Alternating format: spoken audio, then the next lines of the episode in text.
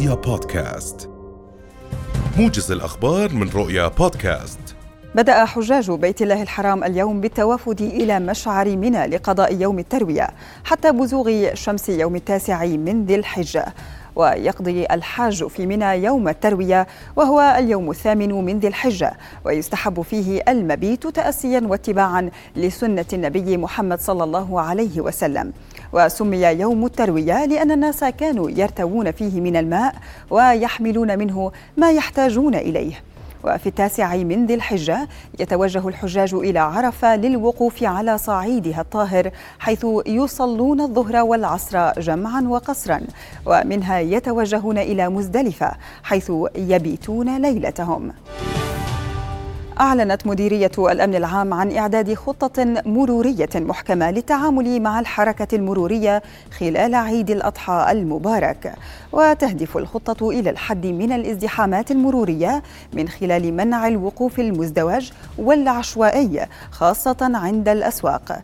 ودعت مديرية الأمن العام إلى ضرورة الحذر والانتباه أثناء القيادة وضرورة اتباع توجيهات وإرشادات رقباء السير وعدم ارتكاب المخالفات المخالفات الخطرة.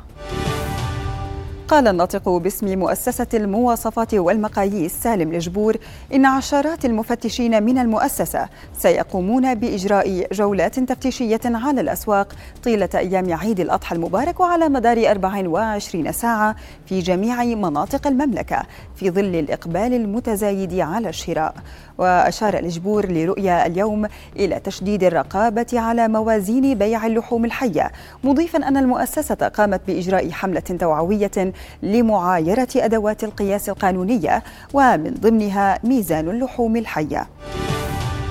أكد وزير الصناعة والتجارة والتموين يوسف الشمالي ضرورة تكثيف الجهود من أجل تنفيذ وزيادة حملات التوعية بالوسائل كافة من أجل رفع وعي المستهلكين والمزودين بالحقوق والواجبات المترتبة عليهم.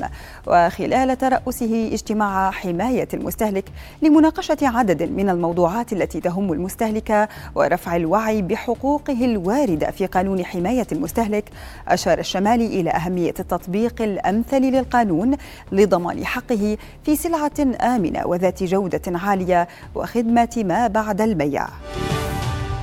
أصيب عشرات الفلسطينيين فجر اليوم خلال مواجهات مع قوات الاحتلال الإسرائيلي في قرية رمانة غرب جنين.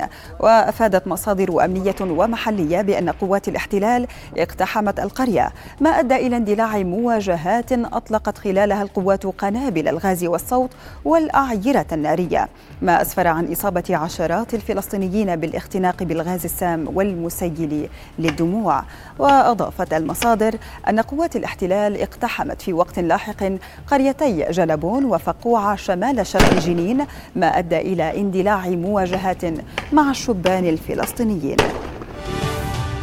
فتح خفر السواحل الأمريكي تحقيقا لتحديد أسباب انفجار الغواصة تايتن التي لقي ركابها الخمسة حتفهم أثناء غوصهم باتجاه حطام سفينة تايتانيك. وأكد كبير محققي خفر السواحل والمسؤول عن التحقيق جيسون نيوبار أن الهدف الأساسي من التحقيق منع وقوع حادث مماثل من خلال تقديم التوصيات اللازمة لتحسين سلامة القطاع البحري في كل أنحاء العالم.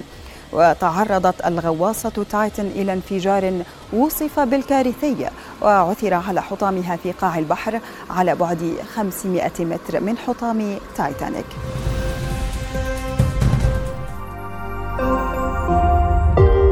رؤيا بودكاست